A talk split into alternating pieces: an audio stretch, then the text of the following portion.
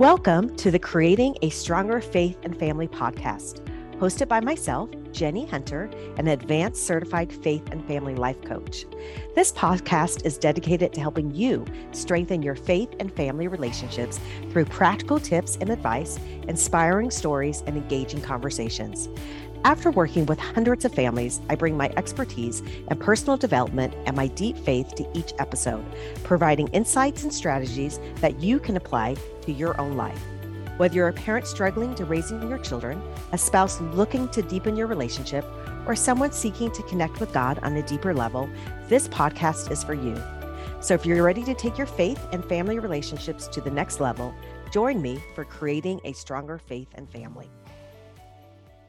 Hello, my friends. How are you? I hope you are fabulous. Um, it is April, and isn't it beautiful? And I am finally seeing all my friends out west. The snow has stopped. You're seeing flowers. I'm so excited. We just celebrated Easter, and we had so many of our nieces and nephews over, and some of my kids came home. So it was a good day. I hope it was a great day for you. And celebrating, um, you know, the to me the best day of the whole year, right? Celebrating the hope and the love that we have for um, families and the ability that we have to be with our families again because of our Savior. And, you know, you might have noticed that there's a little bit of rebranding going on with the Jenny Hunter podcast. And don't worry, I am still coaching all LGBTQ people. I love them. And I think um, that is such a passion and such a privilege to create that space but what i have gotten is so many people who come to me that say i'm i don't have an lgbtq child um, would you still coach me? Uh-huh. and i am happy to coach everybody. Like you know my passion is to help every family thrive. And so i've just rebranded a little bit to really my passion is to help your faith and your family thrive whether you have an lgbtq child or not i help i help all families and so when i looked at my client base i was noticing more and more families were coming to me that didn't have lgbtq children and really, the tools I teach you for LGBTQ children are so applicable to all families. And so I needed to rebrand and just to a little bit of a broader space. And so now this podcast is called How to Build a Stronger Faith and Family, right? And which is same tools I'm going to be teaching you, going to be talking about, but all families can apply it to, to what they need. And to kick off the kind of rebranding is today is my mother's birthday. Now, my mother is no longer with us. She died about seven years ago. And she would have been almost 80, um, 89 this year almost she would she'd be 89 today. And i had a very blessed mother like um, i was blessed with a very goodly mother. And to give you a little bit of background is my mom um, was she grew up in salt lake city and she grew up very poor because her father was hurt at mm. work and so he had strokes and so her mother in a time where really most women didn't work they she took care of her father and they just were very poor humble circumstances. And she went on to have 10 children with my father and create from a very ordinary woman, she created extraordinary legacy of this family. And where she has all 10 of her children still have made covenants with Christ and honor that. And we adore each other still. And we still feed into each other's lives. And our we really treat our family as our greatest um, gift that she gave us and both her and my father and what they created. And as i raised my family and helped other families i really realized that the culture that they created in our home was unique and it was special. And i think um, they just had the skills that I think Heavenly Father knew He was going to give them 10 children. And so He gave them the skills and the gifts to create this home for us. And so, to honor kind of the rebranding of creating stronger families in faith, there was no better example than my dear mother. And I got to, I was um, privileged to be at her bedside the last hours. We didn't know they were her last hours, and we talked through the entire night. And um, it was just a gift for me because I actually, you know, she was in Atlanta and I moved to Florida. And, you know, one of my sisters says, I think you got that gift because it was so hard for her that you left. I was, you know, left, um, one of the only other daughter that left, right? And so it was hard for her to for have me raise my family not around her. And we talked the entire night and she shared with me just how much joy she had in her life and living and how much she loved being um, a mother and how much she loved her faith. And so, to honor her birthday, I asked all 10 of her children to give me the one thing that stood out to them as raising their children.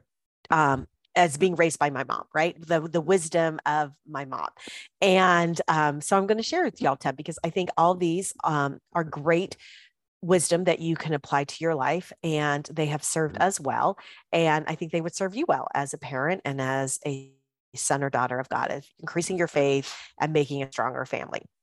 So the first one is get as much education as possible. Um, you know, she had nine daughters and she did not finish her education and she did not want that. And she felt that a little limiting for herself. And she did not want us to have that same limitation. And so she wanted all of us to get as much education as possible and encouraged us constantly. In fact, all 10 of us graduate from college and her last with the baby just graduated a couple years ago actually after she passed. But all of us graduated and most of us got masters. And um, and education when i say that she encouraged us she loved us going to other cultures traveling learning like not just in the secular of um, the degrees but also like learn learn learn. And she was a learner until the day she died. She would always be telling me what was happening in the news or this latest uh, product or you know this latest um, theory. And I loved how much she taught me that educating my mind and using that as a resource. So get as much education as possible. The second thing that one of my siblings told me is sometimes you just need a good cry. She was ahead of her time in understanding how emotions worked, where you it is not healthy to suppress our emotions, right?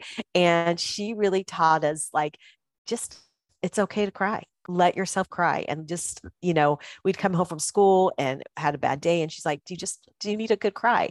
And she really i remember one time my sister had a fire in her home and she said to stacy just go and cry. Like let it all out. And so it was really amazing to have a mom who didn't let our negative emotion make be a problem but really like said it's it's normal to sometimes need a good cry.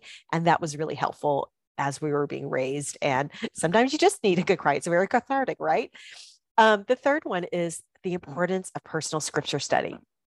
You know, my mom, she um, fought some depression in her life and um, she probably i would say had some challenges of understanding really how amazing she was and this changed for her when she started becoming a scholar in the scriptures. And she taught all of her children the strength in personal scripture study. And she tells a time where she was really struggling and she would read the Harlequin romances like to escape. I'm sure it was in the midst of raising us 10 children, right? And um, she needed escape. And she just found like, even though those were entertaining, but they weren't feeling her and they weren't making her, helping her in her life. And she said, so she started reading the scriptures and this mm-hmm. changed her life. And she was in fact most of um, a seminary which is like a bible study for teenagers. She was most of our bible study where we'd go in the morning before school. And she would had a personal relationship with her savior because of her dedication of reading the scriptures and becoming an expert scripture like any scripture story she could talk about and share. And she did that mainly from a place of need and a place of understanding like the difference between um, using our time with things that don't fill us up to creating that time to when you use your personal time to creating um, a place that is strength. And she really did gain such strength from reading the scriptures, becoming a scholar, and sharing them with her family. The fourth one is, and I love this one, my brother gave, the one boy gave us this. He goes, if it doesn't have eternal consequences, don't worry about it. And um, I think this is such a valuable thing when we like think about whatever is problem is laboring on you right now um, and ask yourself does it have eternal consequences? Does it is it going to matter in five years in 10 years in a 100 years? And if not maybe you need to lighten your thoughts around it you know um, she had a lot of stress right? Raising 10 children her and my dad um, and all we were I wouldn't say the easiest children. And she really, really kept that in perspective and helping us guide us and helping us through our problems and, you know, helping us not take things too seriously. But also like the things that were eternal consequences, like family relationships and um, education, right? And your faith. Those are the things that she stressed that we should prioritize. And so it helped us prioritize prioritize our our problems as it came in. All right. The fifth one is no limitations. You could do anything, you could be anything. And my sister Terry gave me this one, and I totally agree. Like, we all have memories of Saturday nights, her putting pink curls in our hair. Remember the pink scrungy curls, right? And we watching the Miss America or Miss Universe pageant, and she always saying, Oh, any of you girls could be up there. All of you girls are as beautiful, as talented as these girls. And she just loved to delight in seeing like the possibility of us. And like, of course, none of us felt that way. And to have a mother who saw us in that in that way and um, saw us where I really think um, saw us in the way that like God saw us, that she was able to tell, give us a vision of ourselves that we couldn't get at 12, 13, 14, right? Those awkward years, or even probably 32. I remember when I became a young mother and her vision of me as a mother was very different from I was feeling and i you know we i would put limitations on myself and my mom would help clear those limitations would be like absolutely you could do anything. I mean the faith she had in me really reminds me of the faith that i think our heavenly parents have in us. And she really aligned herself of seeing each of her children in that way and understanding and seeing us as this great um, greater than we felt right? And that goes into my next one which is mine that i chose is as a mom, you can do eh, your job, your number one job is to help your ch- child see who they really are. And when I say that, you can see how she did that for me. Like she said, once Jenny, you give a vision of your children of who they really are in this world, and really understand their identity as that son or daughter of God, then your job's going to be a lot easier. And so, really understanding like the importance of seeing your children as these d- divine, amazing spiritual creatures and not viewing them as the limitations or their stupid decisions they're making today. She says, once you really give that to your children and they could see their identity as Heavenly Father and our Heavenly Mother sees them, then they're to, it's to be a lot easier to raise those children. And I was always really grateful. And you could see how she did that to us. And so I constantly try to parent from that place of my job is helping them remember their divinity, helping remembering who they were became be, before they came here, and uh, not to judge them at this moment if they're doing something stupid or they're um, made a mistake, right? But to really help see who their identity is. Um, the next one is faithfully serve where God calls you. You know, she had many callings in our church, and she um, and she was called as a mother, and she was always like, wherever he plants you, what wherever in the vineyard he plants you, do your best. She and she did that. She was an amazing primary teacher. She was amazing seminary teacher. She was amazing relief society president. She taught us that to serve fully in whatever calling that God calls you to. And she was like amazing visiting teacher, like she, to go minister to other people. Um, she just taught us really by her deeds and not by her words. And as watching her love and minister on other people, and no matter where God's put her, really gave a legacy where you would see all of my sisters and my brother wherever they serve in the kingdom they serve they always amaze me how they're magnifying their calling where god gives god serves them and they give a lot of joy from it and it and grows them personally and so i think that is such a um, beautiful lesson that she gave us that we didn't even understand just watching her and my father how they serve in their callings. All right the seventh one um, is things that drive you crazy in your kids today will be the strengths when they are older. My sister Cindy gave me this one, and I love that one because she used to say, like, don't beat out of your children the thing that is driving you crazy because that is what Heavenly Father gave them to survive in this world. And it's going to be really hard to raise and it's going to be hard to parent, but this is what they're going to need. And so I want you to think about your children like the things that feel overwhelming or feel like really hard. They that probably is their strength. And um, remember our strengths, our weaknesses are our strengths overused. And so when you view it as a weakness, I want you to see any weaknesses that you're thinking about your children, like if they're stubborn or lazy or or manipulative, right? There's probably a strength there that you could find too that's going to serve them. And that thought of like, okay, this is driving me crazy as a parent, this child having this, but why just asking me myself that question why do they have this? Why did God give them this trait or this gift? How would this serve them? When I ask myself that question, it helps me see it in a different lens. So I'm not so fearful about it and I'm really understanding and I'm seeing the good about it too. And so, um, just remember things that drive you crazy in your kids today will be their strengths and is what God gave them to survive this life. All right. Um, your sorry, that was your eighth one. Your ninth one is um, your best friend should be your family. And, you know, my parents were really smart. And when we were um, young, they would used to tell us that we were sisters and brother, or we had our brothers and sisters because these were the people that we were such good friends, best friends in the premortal existence, that this is why um, we were able to be siblings together. And so we looked at each other that way. And in fact, the only time I really remember getting majorly in trouble was um, when I would dish on my sisters or my brother in public, when I wasn't loyal to them, when I put other relationships above that growing up.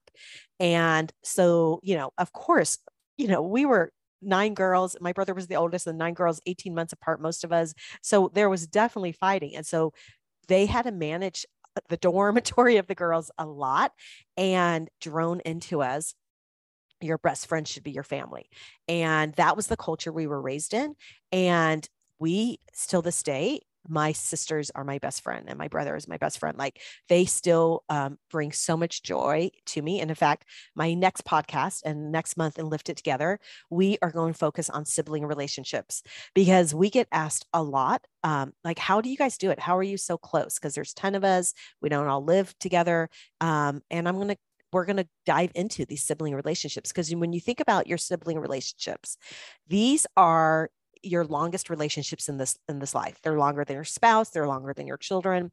And I really understand and know the beauty that they add into my life and into my children's life because of the culture and how my parents raised me and and raised all of us you know and we are um i don't think it was I, I, working with so many families i've learned that siblings don't always come easy as I thought they did. And things that I took as easy it wasn't just because like we all have easy personalities. In fact if you know all 10 of us we don't have easy personalities. But because it was the lessons and the modeling and the patterns and the skills that my parents helped us through conflict that helped us be best friends today and so they realized it didn't come easy and it takes work and intent. And we're going to talk about that work and intent um, in my next podcast and then lift it together next month. So if you want to work on some sibling relationships, come join me in there because we're going to go deep and I'm going to be coaching on it and doing all those things.